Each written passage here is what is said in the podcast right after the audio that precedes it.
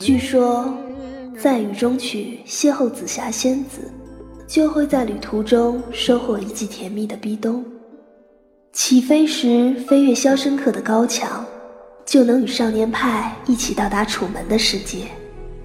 在天空之城打开机器猫的口袋，还会和加菲猫一起穿越霍比特人的袋底洞。双面银幕带你开启轻松的电影旅程，别忘了和你的静静一起收听。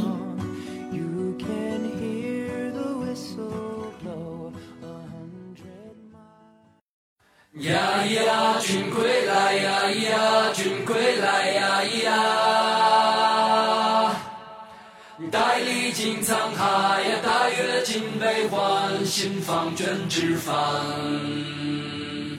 君一尘满面，污泥满身，好个白发迷途人。今日归来不晚，彩霞灼满天，明月做烛台。呀呀，一归来呀！双面银幕，多面解读 又回来了欢迎收听本期的双面银幕，我们又回来了。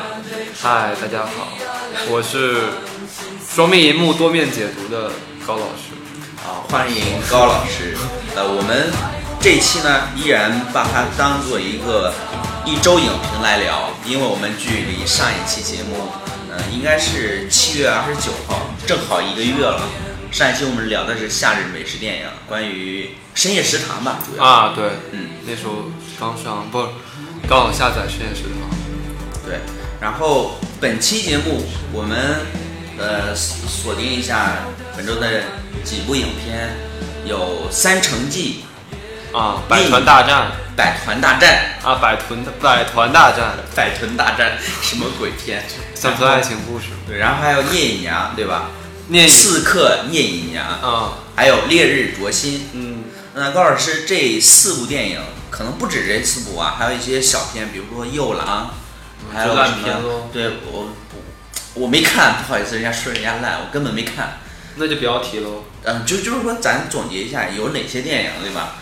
哦，就不推荐大家看喽。对，然 后本周你呃，就是这几部电影，你看了几部？就除了《百团大战》，就看了三部啊，《聂隐娘》《烈日灼心》还有《三城三城记嗯，啊《三城记》我没看，所以咱们今天只》，那能你聊一下。没看就对了，刺客聂隐娘错过了他很明智的选择。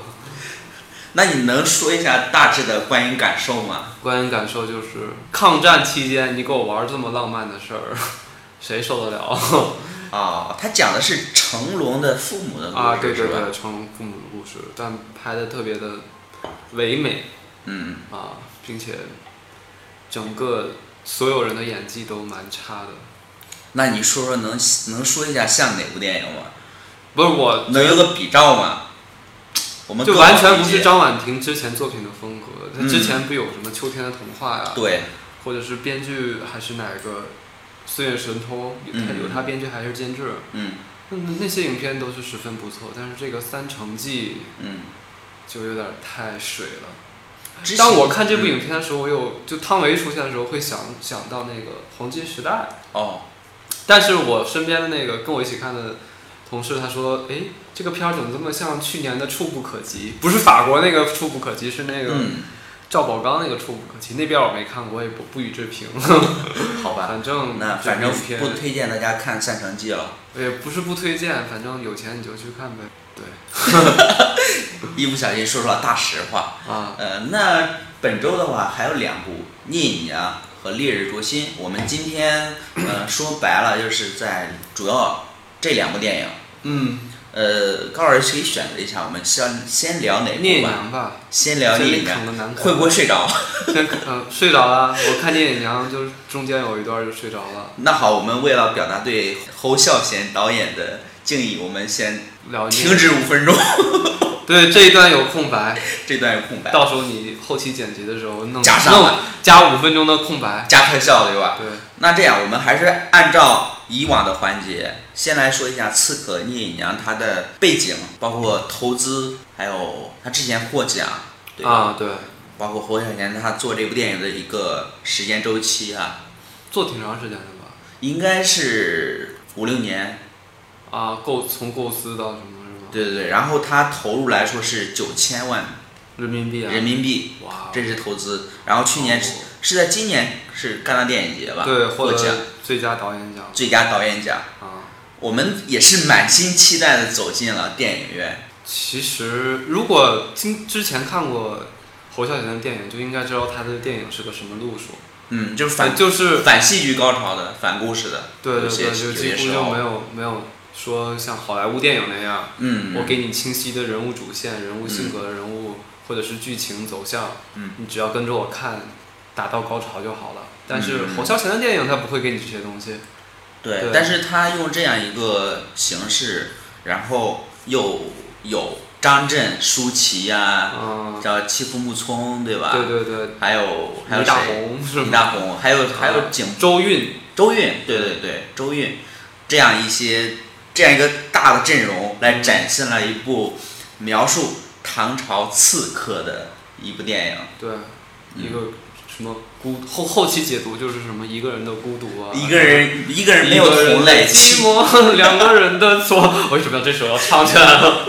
对他爸，我觉得是对的，这句 slogan 是对的。啊一个人没有同类啊，是对的，然后就是展现的是这样一个少女她的成长中的孤独， 真的要用少女这个词吗？要用吗？刺客，因为我觉得，嗯，啊，也可以。也可以对吧？还还算好。啊，那我首我首先问一下高老师，你睡着了吗？我当然睡着了，刚才就说我睡着那你周围的人呢？周围的跟我一起看的人没睡着，应该。嗯我因为我醒来之后问问我刚刚我刚才睡着了，哎胆胆兢兢、战战兢兢的这么说，嗯，因为我觉得我对这部影片有一个什么亵渎啊。怎么能睡着呢？其实我看《最好的时光》的时候也是分三天才看完，大师的电影怎么能睡着，对吧？啊？我看《童年往事》，我应该从高中的时候就，呃，过一段时间就会打开一次，到现在已经打开四五次了，然后还停留在前四十分钟没看，就是往后根本看不完，看不下去了。那你心不够静。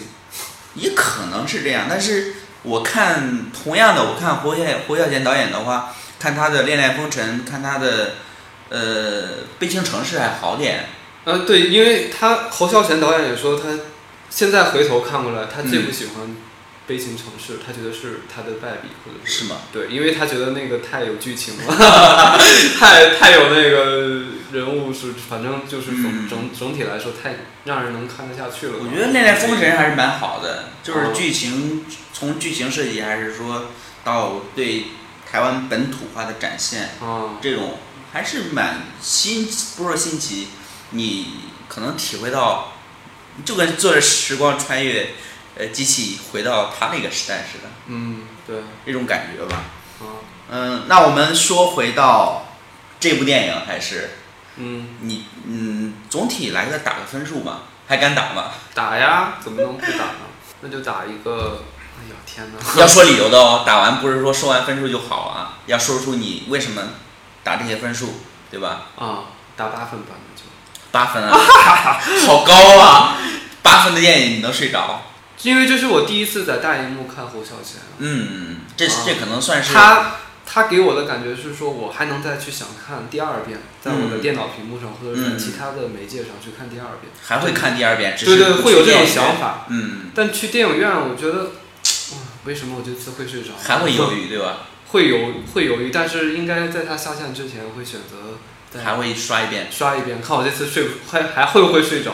好，我们一块儿去。 好的那我给他的分数我是七点五，那操，你跟我差不了多少啊。差不了多少，因为我说实话不喜欢这部电影。啊第一来说，可能很多人都是觉得第一第一次在内地的大屏幕大荧幕上去看这样一部侯孝贤的导演导演电影，嗯然后除了说去电影资料馆，对吧？嗯另外来说，我觉得我看他其他电影说，虽然说没有高潮，没有一些故事的情节设置，演员还要憋着不能演，嗯但是我是就是刚才跟你说那感受，我是隔着一层橱窗在看一个文物或者者艺是术说一个品，艺术品。艺术品隔着一层橱窗，然后我就注意到它，你像整部电影来说，很少给你近景、啊，对特对对对写，对几乎是没有的。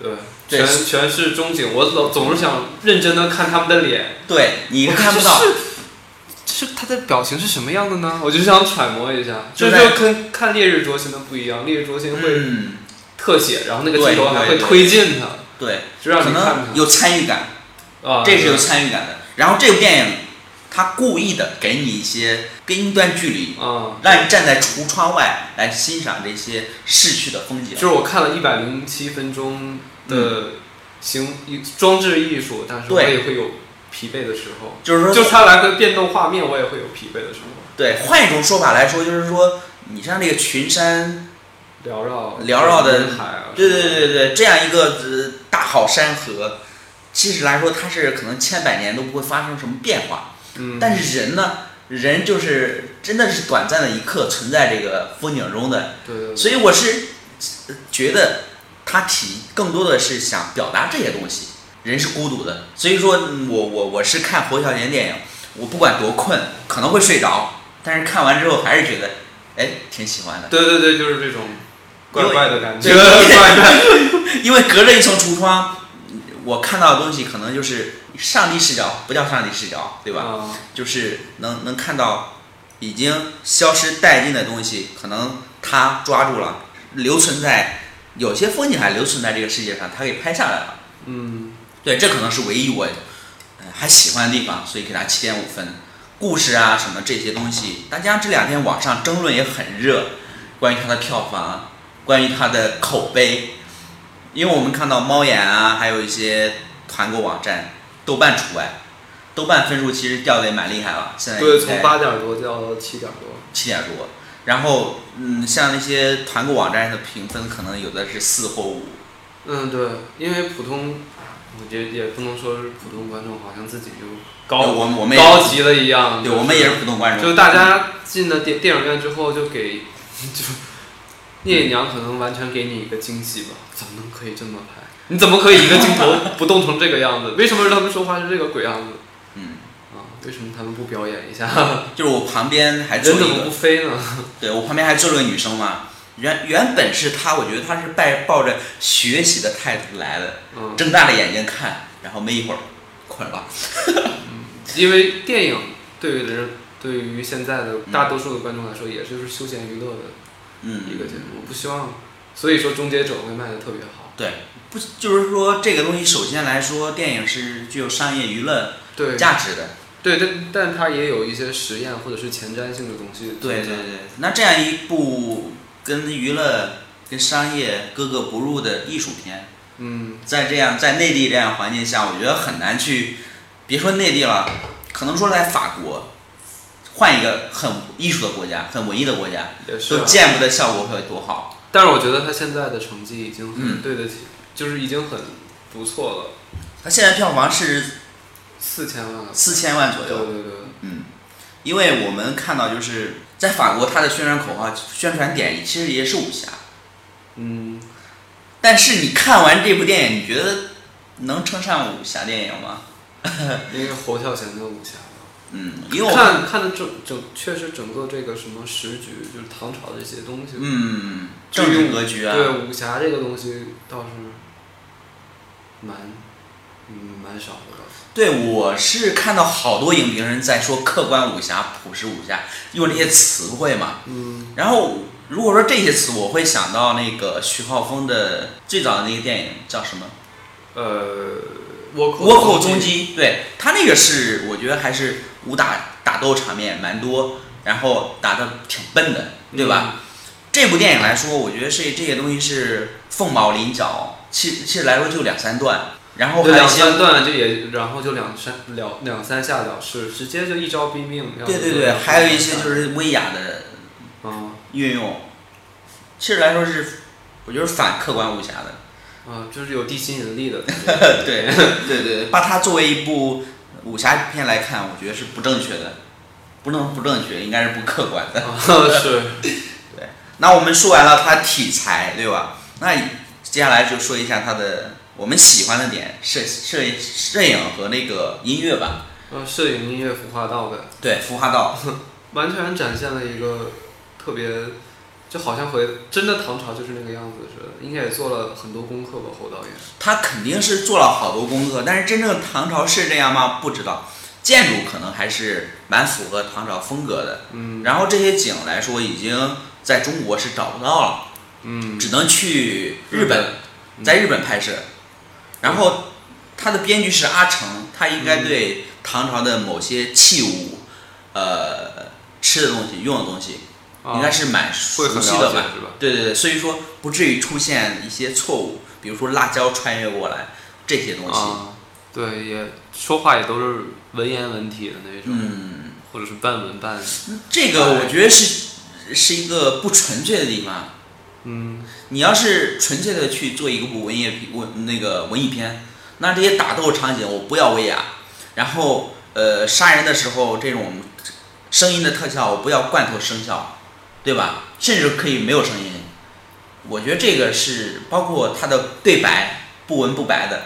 我昨天跟一个嗯原来朋友聊天嘛，嗯，他说他是学他中文系毕业的，啊，他看这部电影的时候觉得他对白非常的不舒服，因为它半文半白嘛，半文半白还听不懂。啊虽然已经半文半白了，但是还听不懂。啊，你你你让他半文半白的目的是什么？不是为了听懂吗？对吧？那那那那是不是也可以预示着说，那个导演最重要的不想不是想让演员说话，嗯，他也可能也只是他整个这个装置艺术的一部分，但是不是主要部分可能来说，呃，不让他说话，不让他表演。啊？对，就是展现呃，我从海上花呀，哎，其实恋恋风尘还好，有一些表现表演的东西。哦海上花的话，其实这些演员从来没有对过镜头，嗯，然特别后客观的感觉。对特别客观那种。你把任何一帧截下来，就是一幅一个桌面，嗯你当成背景用的。嗯，对他可能嗯表演员表演在这边儿是被压制的，对，主要是嗯导演在从中强大的控制力吧。嗯，对。音乐方面，你觉得？ 有音乐吗？我是我是那个觉得双桥那家电影院它给的音量不不够，啊，所以说有一些鸟的叫声啊，什么东西就是风的声音啊啊还不够大，啊，不够我细致。如果说放到一定音量，我估计听到这些声音我会立马就睡着，又又睡得更香了。睡得更香。其实来我说我那边那个影院就是嗯。音量都挺大的，就鸟叫、风吹的那些。嗯，反正印象最深的也就是它那个结尾，对，这些东西我觉得是挺好的。如果说少年时代最大的主角是时间，啊这部电影我觉得最大主角是自然风 景，啊，云聚云散。他拍的可能要架一个机位在那儿拍上半天的时间，才能拍到这个云聚散。 嗯，但是他把这东西剪到电影里边，我觉得蛮好的。是啊，嗯特别的，就想知道这个地方是哪儿。对，特别有诗意嘛，那对你吧？有注意到它那个画幅的变化吗？画画幅我有注意到，啊，还有一些就是像白杨林啊，啊，还有一些呃暖和冷的处理，阴和阳的处理，这些 都觉得还是就技术上就是一个一个他的风格吧，呃 只能说他的风格，还还挺是挺舒服的。那说到这儿，我们也毫不避讳，就是说这部电影普通观众，不是说普通观众，大多数人是不喜欢的，包括我在内，我不喜欢的成分还是偏多。嗯嗯，那就有必要说了，说其实来说，现在朋友圈啊、微博呀、好几种人，有的看不懂装看懂的。嗯，其实来说，这部电影关于它的评价是见仁见智的。对，嗯，我们，但是我们在社交网络呀，在朋友就圈你哎看到，没必要去嗯绑架说你看不懂你就是巴拉巴拉，你那个你看得懂你又怎么怎么样哎逼格不够对对吧对对对对，凭什么呀？我对如果我我花钱了，我没看过侯孝贤电影，嗯你就给我看这个，我肯定生气啊！对我当天我在朋友圈发了一条，我说没看懂的可以看看原文，把那个《唐传奇》聂隐娘的原文贴上，然后影好好几个影院的朋友就说，哎，是不是大家都没看懂？嗯，对，没看懂的话，那就多看几个侯孝贤电影，知道什么风格。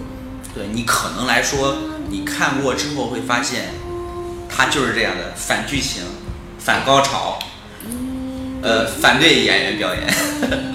但是有一些永恒不变的东西，是他呃执着的吧，嗯，就是包括对于画面的处理。对，对，对于音乐的处就理。一个镜头固定在那儿，它好像它不是说长镜头应该是他的，我觉得是他注册商标。就固定镜头了，它不拍故事的开始，也不拍故事的结束，就给你拍故事的其中，演员就这么走进来，嗯就把镜头往那儿一放，刚开始是不动的空景，然后演员进来了或者怎么样，可能说关键的部分给你抹杀掉了。对，比如说，就是说这个老板要给员工开会，啊，嗯，气势汹汹的把你叫到办公室，然后办公室的场景他不给你展现，然后显示什么？这个员工低头垂头丧气的走出了办公室， 啊，是这些。结局它都不展现，它其实对展现最中间的还不是最重要的部分，对，它就留给你想象空间去想到底发生了什么。嗯，就是可能到时候如果你想的话，就有无限可能了。到底、嗯到底是怎么回事儿？嗯，这是侯孝贤电影一个有趣的地方，对我来说啊，嗯嗯我当我看《最好的时光》和嗯什么《恋恋风尘》或有《海上花》的时候，就会有这些东西让你去思考，嗯，并不是爆米花片儿说给你这些东西你就看就好了。对，你就吃就好了。啊，对。这个东西是需要你慢慢的，嗯，咀嚼来对来哪天品味的。哪天你你还会再想，我要再看一遍。对我昨天看到就是最近人们喜欢用比喻嘛，嗯，我昨天看到有一连串的比喻，是说，哎，你觉得说这个侯孝贤导演的电影不是咖啡，绝对不是咖啡。你要说也不是可口可乐，你要想看这种电影就不要去了。然后这个人影评人挺有趣的，把他比作什么普洱茶。嗯，然后我觉得其实来说也不很贴切。你谁见喝茶睡着的？喝着茶提神儿，对吧？是为了睡着吗？不是为了睡着，他可能是查到吧，喝着喝着就睡着了。 对，我觉得其实来说拿什么东西来比喻它真的不重要。嗯重要是说它里面这些存呃依存的这种风格，有些东西是永恒的东西，是你所喜欢的，你你可可能说你只能在梦中梦到过这些场景，，是。那这个其中哪个印象最深刻？有一个你场景，它就是你觉得印象最深刻的一个场景。你觉得最深刻的场景来说是，我觉得就是那个三分钟的长镜头，那个聂隐娘站在帐外，啊，然后这样一个镜头动也不动， 但是你能明显的看到它一些光影的变化，站站在站外是哪个部分？就是是我刺睡着那部分。刺杀田季安，啊。嗯，刺杀他大表哥田季安的时候， 哦，是晚上吗？嗯，对，晚上的时候，啊还有就是他那个云聚云散这些，啊，我那个也是云聚云散，还有一个就是最结尾的时候，聂远娘他妈跟聂远娘说话那个时候，嗯，那个帷幔啊、在吹在动，我说。我心里想，我操，这怎么能可以这么拍 拍片儿？那个帷幔变成那个主角在动，然后他俩在那儿说话，嗯，就觉得特别的特别这就是大师是吗？不一样的电影吧，嗯啊对对真的是对不一样。就觉得心都动了那个。，对，你会感觉到，其实来说，这部电影还不太明显，《海上花嗯，》它是把这个人啊，纯粹的放到这个景里边儿，给融就是融为一体啊，放在屋子里头融为一体啊，那种感觉，就是由一幅油画，这个人的衣服的边缘嗯是跟外边儿是连在一块儿的，这才是好玩的地方。因为我我们之前我在那个北北京师范大学，嗯我们之前上传过一期节目，题目应该是叫《背对背对着电影，背对着观众拍电影》。嗯就是侯孝贤他当场说的嘛。啊，现场实录呗，就是。对对对对对对，嗯他的他的想法是说我可能，你当场有人问说那个担心不担心观众看不懂电影？他说我不担心，但是我迟早会拍出来看，让你们看得懂电影。 是他的下一部电影吗？对他，他其实也想让大家看得懂，但是说我创作的时候我不考虑观众的存在。对，侯孝贤他自己本身，他也是拍那种商业片、乡嗯村片，乡村就是他完全有能力去驾驭观众能看懂的电影，但是偏偏做就不嗯做，就不给你，对《恋恋风尘》看得懂啊，对吧？《悲情那还城市》还算还算是有有点儿，嗯，还算有一点那个门槛儿的那个，对对对嗯也是有点慢节奏他自己的风格。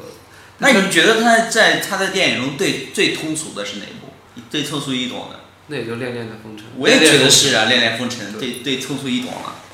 就包括剧情冲突处理还是蛮可能我看的还不够多，我觉得什么南国再见南国，或者什么风归来的人，应该哦，这些其实都蛮生涩了，我觉得跟《恋恋风尘》比，比起来是吗？对童年往事吗？ 《童年往事》来说很直白，但是很平，一点波澜都没有。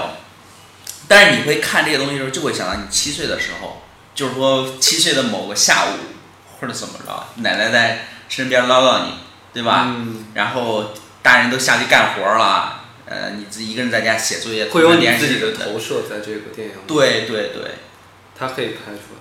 对，就是他的童年，我觉得他怎么会记得住这些东西？因为你你想，一个人他现在有五十多岁，快七十了吧？快七十了，对吧？啊、那这过去这么多年，他怎么会记住童年的事情，还记得这么牢？呃童年的童年的往事是他八十年代的作品，那时候嗯再往回倒，也就估计那三四十岁。那也很远，其实来说，你现在记不住你童年的事情吗，我我小时候记嗯记得住啊、记忆其实来说跟影像是两码事儿嘛。嗯，你不可能还原当时的一些道具，你门前有个小河，对吧？嗯那他长什么拍样出来子的也不一定完全是他，但是他是有他的那个内在的灵魂在里面。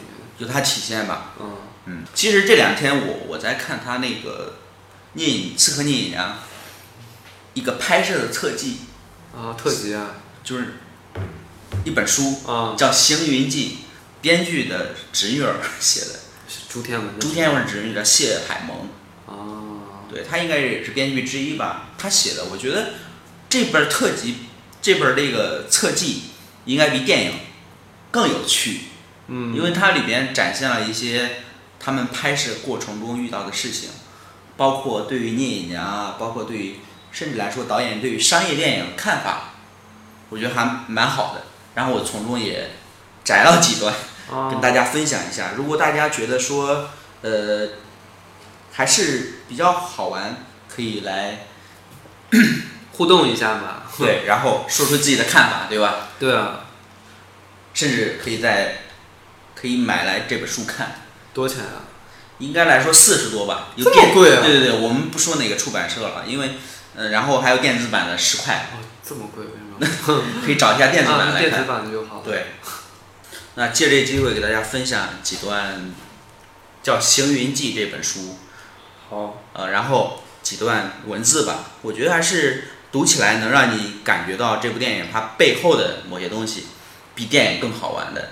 然后就是说，在九大湖湿地拍摄安史之安史之乱后的中唐，呃，剧组置景问海萌谢海萌，就是这编剧嘛，说到底萝卜或玉米可不可以？呃，谢海萌说，玉米原产于美洲，要传入也要等到大航海时代，也就是明朝嘛。然后制景人员，于是制景人员就将这个每一根玉米都藏起来，因为当时是就是那个地方是产玉米的一个，呃，怎么说呀，就是盛产玉米吧。然后只好是把每一根玉米都藏好，然后就是四处听人吆喝说玉米不行，萝卜可以。这就是置景上非常细致的东西嘛，对吧？嗯？然后还有就是说，聂隐娘是怎么隐匿身形潜入大辽府的？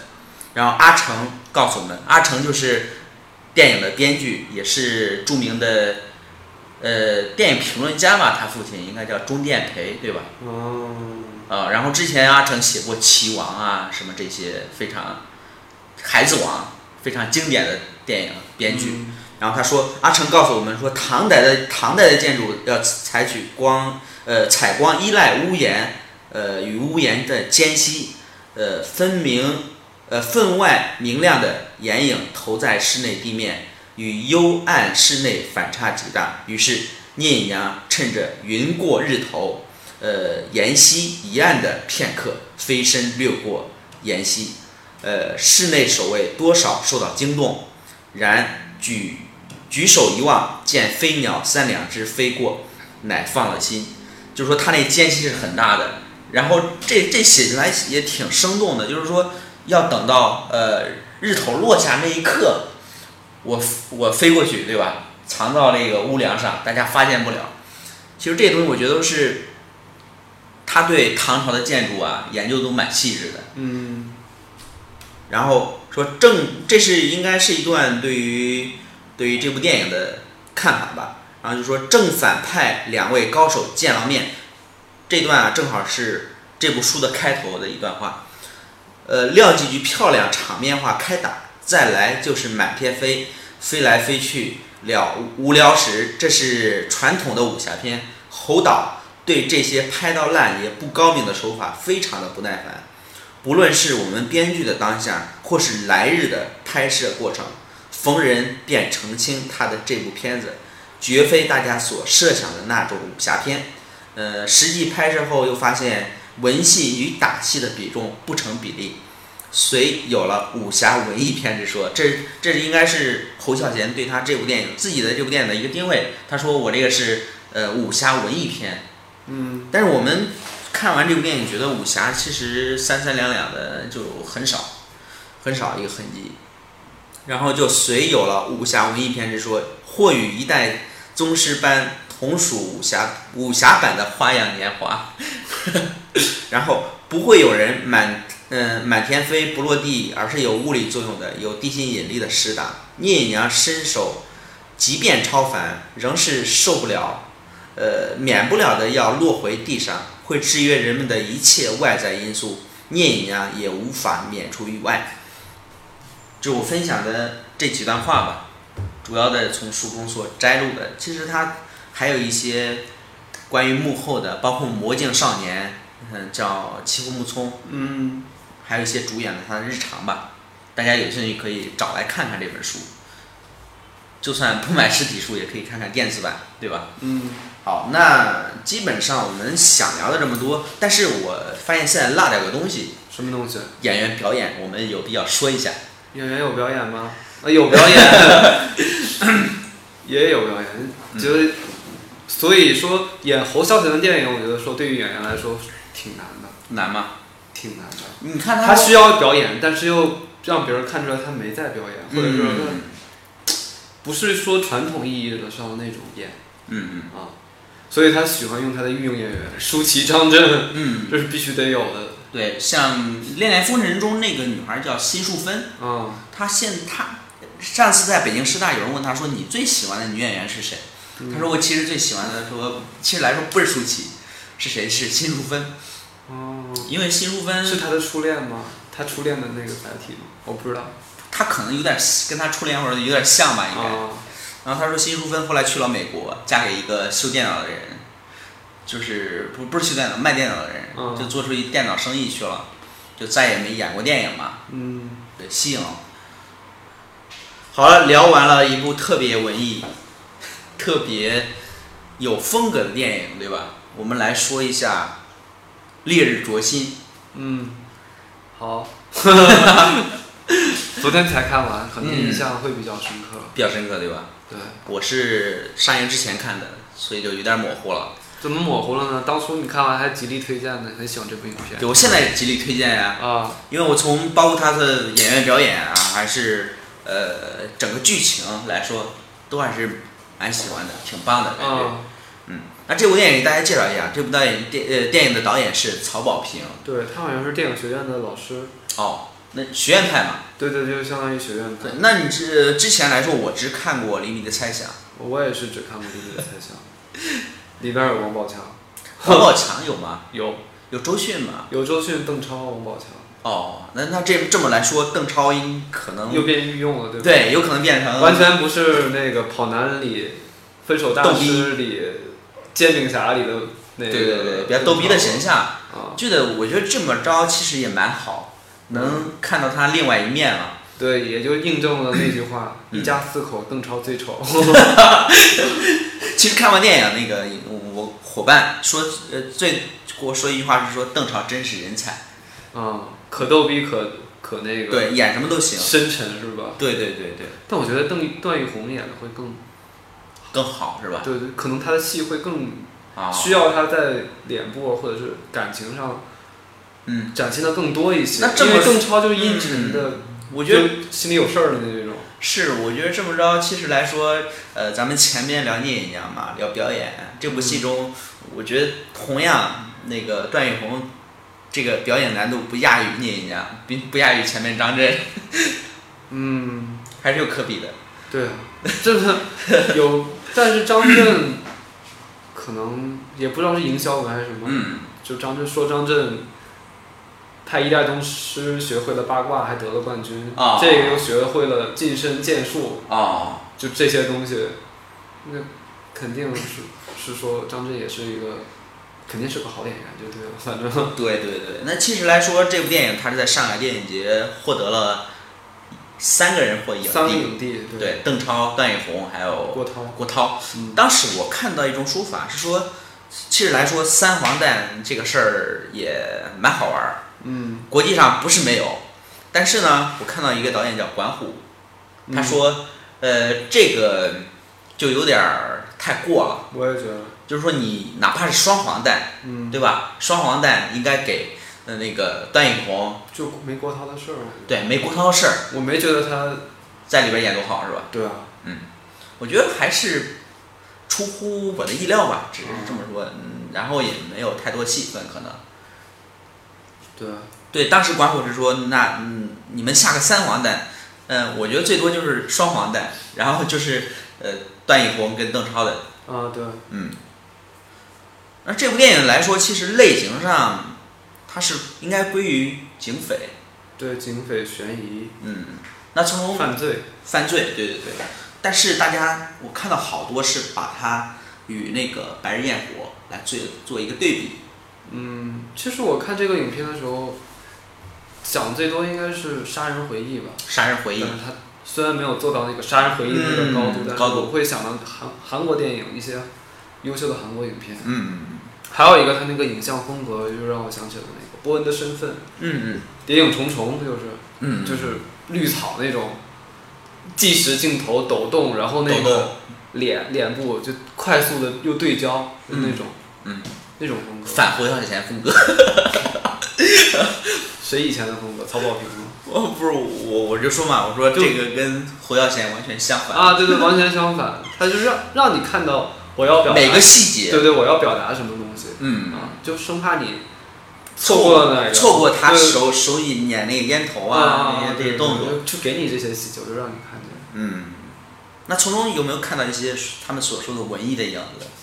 有啊，有些东西怎么说呢？就内在里它就不是一个特别特别说怎么说呢？哎呀，我操，我也说不出来，反正就觉得也有点文艺。嗯，我觉得我是首先想到《白日焰火》，名字都很像嘛，烈日灼心，白日焰火。对，挺对称嘛， 啊， 也同样也是警匪类型，对，一个冷，一个是偏暖嗯，色调的。对，但是这种热是一种燥热，啊嗯，焦灼的那种。叫我那只鞋啥时候掉下来？啊，我什么时候被抓？那我我告诉你，我不知道你，呃，之前有没有听过一个词叫本格推理？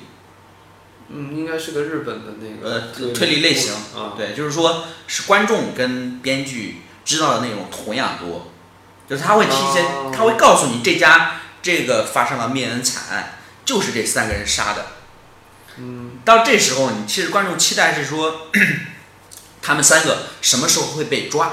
嗯会被会以什么样方式被抓起来？嗯什么时对间？我也什么是地在点那？想对对，呃，这么其实来说，这个推理方式是那个东野圭吾他东野圭所吾啊创造的嘛？他创造的本格推理吗？对啊，本格推推推理的一个宗师嘛，啊，等于、对。其实我觉得这部电影它它运用这种手法还是蛮好的，它不会说藏着掖着，故作故装悬疑，让你去寻找凶手。这也些他刚开始就抛出来，他们仨就是凶手，对，就参与了这个惨案嗯啊，但是就吊着你，不知道他们什么时候被抓啊。嗯。另外来说，呃，其实来说这个片子三个影帝嘛，嗯对吧？ 然后又展现了一些不同的，我们在之前所有电影中都看几乎很少看到的，像同性，嗯，然后还有什么安乐死，这些那是安啊乐死吗？那不就是死执行死刑吗？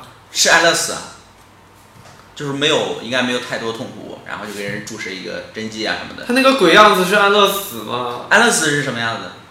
安乐死是人家愿意去死，那叫啊安乐死；那、是不愿意去死，是执行死刑。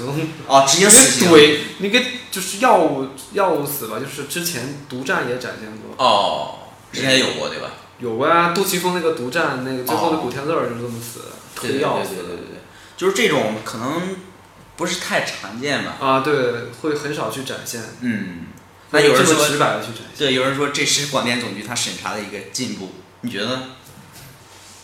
算是吧。但是听说这部影片还有一个导演剪辑版，嗯，两百多分钟。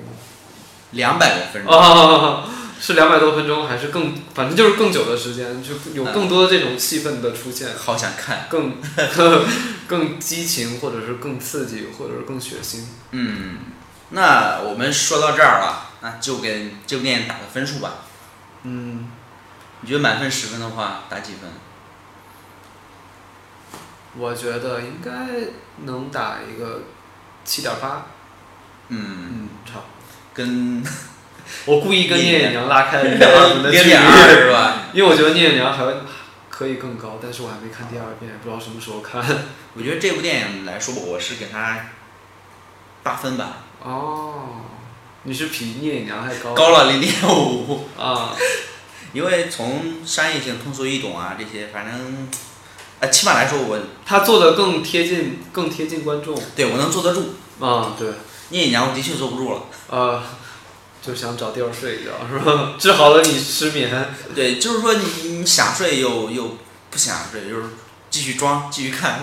煎熬着，那时候才灼，看电影然后还蛮灼心的，其实这个片儿应该叫灼心，这个片儿应 夜该灼心，对对对对，这个叫这个片这个片儿应该叫刺客。 呃啊这其实蛮好玩的。你你进影院之后，你发现哎文不对题 呀、我想来看刺客，刺客怎么这个这么冷峻？啊，酷酷的， 对，酷酷的。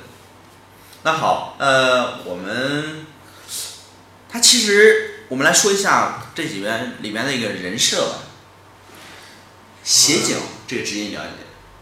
不太了解，我知道交通警察也有协警，对他其实来说，也就是城说管没有编制嘛。啊，嗯之前在天津那个呃总理讲话，应该有一段说，呃，什么东西不分编制啊？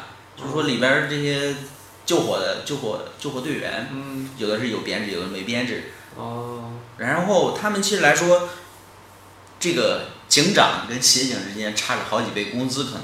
对，差五倍，对对对。 他怎么说？然后我就很，我就很纳闷儿，不是很纳闷儿，我很佩服邓超。嗯，他演的角色，他能，他杀完人， 这个犯完案之后，还能跑到警队去当协警，嗯，他可能想打入内部吧，对，然后这么淡定，对吧？啊，灯下黑的感觉，灯下黑你看不到我，照不了我。什么？灯下黑嘛，就是灯下，呃，这个灯下边这一块儿，可能是看不到的，啊周围是比较明亮的。 什么时候？啊你不知道灯下黑这词吗？不知道，啊好吧，什么鬼词啊？那没想到说棋逢对手碰到段奕宏， 啊，对，因为他邓超心思也够缜密的，嗯。想的也多，然后也敢也敢去制作，所以段奕宏就觉得他生不逢时，或者是嗯，其实来说，段奕宏看到看到这个人也很惊讶，就是说能能从他的一就是说一举一动嗯看到他是一个做警察的苗子，甚至来说跟他打成平手，嗯我觉得他是有一种什么样的心态？就是说你比如说你在公司你做策划好久了，嗯突然来个人嗯自称是小朋友，对吧？啊然 后又觉得他我操，这人是功力很深呐、啊他是不是抱着什么目的来这儿的？啊我觉得这部电影中，你说他曹保平，昨天我看到一个，其实有个其他节目嘛，他们采访曹保平是说他想展现的是这两个人惺惺相惜啊！这种感觉，对但是拍出的感觉好像他俩有激情一样的。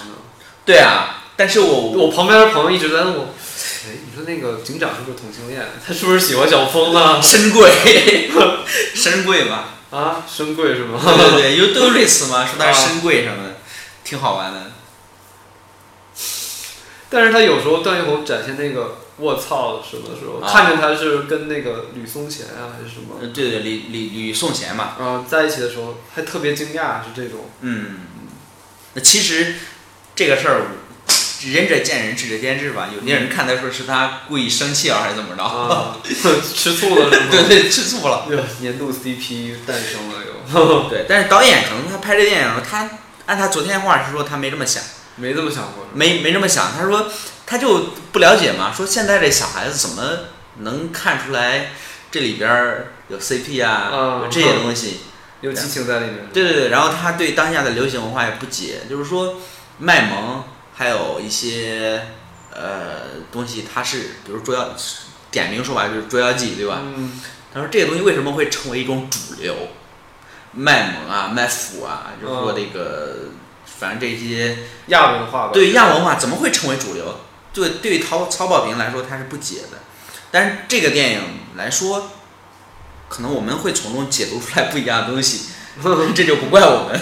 对啊，因为就是影你像给出了就比有时候会是比较模糊，嗯不是那么直白。对，啊，你所以要你要把那个段奕宏设设置成有妻子有孩子的话，那没人会这么想吧，是吧？对对对，但既然演就成这更样少，更更更少会去想他们的 CP。你想，如果如果说把邓超设置成有一个孩子，有嗯个老婆，再把他俩设成有孩子的老婆，那可能冲突会更大，也也可能没有这样的更更多这样的戏剧冲突了。对对对。那说到戏剧冲突的话，你觉得这部电影，我是觉得从邓从那个郭涛嗯，给王珞丹露纹身这一段开始，往后就特扯了，就是觉得嗯之前巧合也特多嘛，啊、也巧合的运用啊，然后到后面就王珞丹，我觉得她怎么老演这种玻璃心的少女？啊 上次那个破风就是特别无语。王王珞丹没感赶对点儿。你看，跟他一个宅女侦探桂香打不过白百合，啊，然后又来了一个破风，然后大家都希望彭于晏跟那个叫什么？彭于晏跟白百合吗？不是那另外一个男主，窦骁对，希望他俩在一块 儿，然后无视、 王珞丹，然后到这部戏中，其实来说这部戏男人戏把把把王珞丹的戏份减掉，我觉也得还是蛮也好。成立啊。 对，，但是大家都还是蛮希望他跟郭涛在一块儿的，对吧？你希望他跟郭涛在一块？就就是看这部戏中，那肯定不希望郭涛死啊，就是说他俩、啊他能活下来在一块儿，这是最好的结局嘛。嗯，这个我不知道是不也是不说是吧？他，我倒没这么认为，可能我道德观念还有点儿太前面了。 那郭涛就应该 被被冲我死，我对吧知，道，现就是在中国的拍的影片肯定不会出现说让郭涛和邓超他们 happy ending 的一个结局。嗯对你犯了罪，就像那个当时段奕宏说那个，嗯他很喜欢法律，嗯，法律不像宗教，法律巴拉巴拉巴拉这些东西之后，那他们就更应对该法律是有受到法律的制裁。对法律说知道你有多可怜，就是说也知道你有不能坏到没边儿，啊，对对吧对，就让你控制到你你在有这个个，有个你不能边界做什么事情，不能做什么事情就绝对不能做。对，所以说法律是比较可爱的，还是这么说。啊，但是说这部电影，我觉得它有一点是说，警察队伍允许有这样的人存在，啊，这个东西能过能减过去就挺好的。还有一点就是说，那警警察协警中间差点违背公司啊工资，对吧？这事儿也能说出来，嗯，但是他还能逍遥法外那么久，那就是最后还是绳之以法，证明我嗯。我们的司法队伍是很还比较严格的对对，我对吧们法律我们的警察也严很谨啊厉害的， 有一个好的结局就好了，嗯，在法律层面上虽然是，对对对。其实来说，这部电影我早上呃看到有些说法是说它跟《冷血》有一个对比。那高老师，你看过这本小说，能给大家解读一下 吗？解读一下。忘了好久了。 卡波特那本《冷血》，虽然虽然我看那个灭门惨案的时候就已经想到了，就是因为也看过这部小说嘛，嗯这个《冷血》也是讲美美国的一个呃乡村家庭，嗯突然造访的两个人把他们全家都给杀光了，嗯就是动机上也可能也就是激动杀人，不动机上没有什么动机，就想拿点钱，没想到哦，就就全部都给杀死了，嗯两个人把全家。然后卡波特呢，就是这个这本书的作者，就去采访这两个死刑犯，嗯然后就挖掘出了他们各自的故事，嗯就写的就比较细腻。嗯你没有抱抱着同情，但是也没有那么大的仇恨去看。嗯所以说，他刚开始他们几个刚从那个呃别墅里出来的时候，我会想到这个，嗯，但是结局其实看过之后可能会有点偏差，还有点偏差。对对对，因为主要人不是他们那个什么，其实我来说，我觉得它跟日本的推理小说是有些电影还是蛮像的。然后有个嫌疑人 X 现身是吗？ X 现身，我觉得你之之前知道所有的事儿，对吧？对对对，知然后道谁杀了到底对是对对对，结果到后面还是有些东西是不一样的，让嗯你让你产生一些好玩的东西感觉。对，你你就想让他知道他怎么来给你弄个反转，对对对，并且给你一个 surprise，一个惊喜，说我就是这么做的。对。然后我看过东野圭吾另外一个故事，嗯是讲的是说，这个故事其实跟《烈日灼心》很像，我感觉。嗯它是讲的两个人，比如说这个两个人在什么日本长岛啊作案了，然后做完这一单案就分别了，说你你走你的，我走我的，你走你的阳关道，我走我的独木桥，咱嗯们老死不相往来。说真要碰到一块儿，肯定警察会发觉，把咱俩抓起来。嗯然后这俩人就分别之后，对吧？然后一个人成，其中一个人成为富翁。你看这个《烈日灼心》也是七年之久嘛，嗯对吧？其中一个人成为富翁，他就一直想说，呃要在百里之外这个人过得好不好？嗯但是他自己不能过去啊，嗯，过去别人可能会发现蛛丝马迹，对吧？他要找私家侦探是吗？对，没有没有，我听我讲，这这这都是其实来说观众这什么小说名儿啊叫？我不太清，我回头查一下，哦，然后放到节目那个备注里面。好吧，嗯，然后这部小说其实来说，我觉得挺好，就是说他啊找了一个记者，他说我要做一个，比如说商业杂志，应该是商业报纸的报纸的记者，说我要你去这个地方，给我找最有名的二十个企业家，哦就是新锐企业家或者怎么着。其实过去这块这个这个地方这个人是个小小作坊，然后说那个把他专门派到地方，这记者调查完说报上来二十个名单，对吧？说那说哦，二十个人，那你着重的帮我盯着这个人，盯着这个人。第二年的时候，记者跟他说说这个人啊，往你往你的城市搬进了一步，嗯就是离你更近了，近了点儿。说哦，那人是只是说装作若无其事。行，他他往这边搬了一点，那你这样，你这个城市你帮我留意，还还是二十个人，你帮我报道或者怎么着，对吧？还是盯着人。然后第三年的时候，这个记者告诉他，他现在离你三十公里，嗯然后一步步走近他，然后有一天这个人忍不住了，说：“呃，这样，你到第五年的时候，说你联系这个当年他跟他一块儿作案那个人吧，联系他，我在哪个山头哪个松树底下等着，过来我跟他谈谈。”嗯结果到那天晚上的时候，这记者一个人去了，没带着那个人，就同时作案那个人嘛。嗯，然后这个人特纳闷儿，说你：“哎，他怎么没来啊？”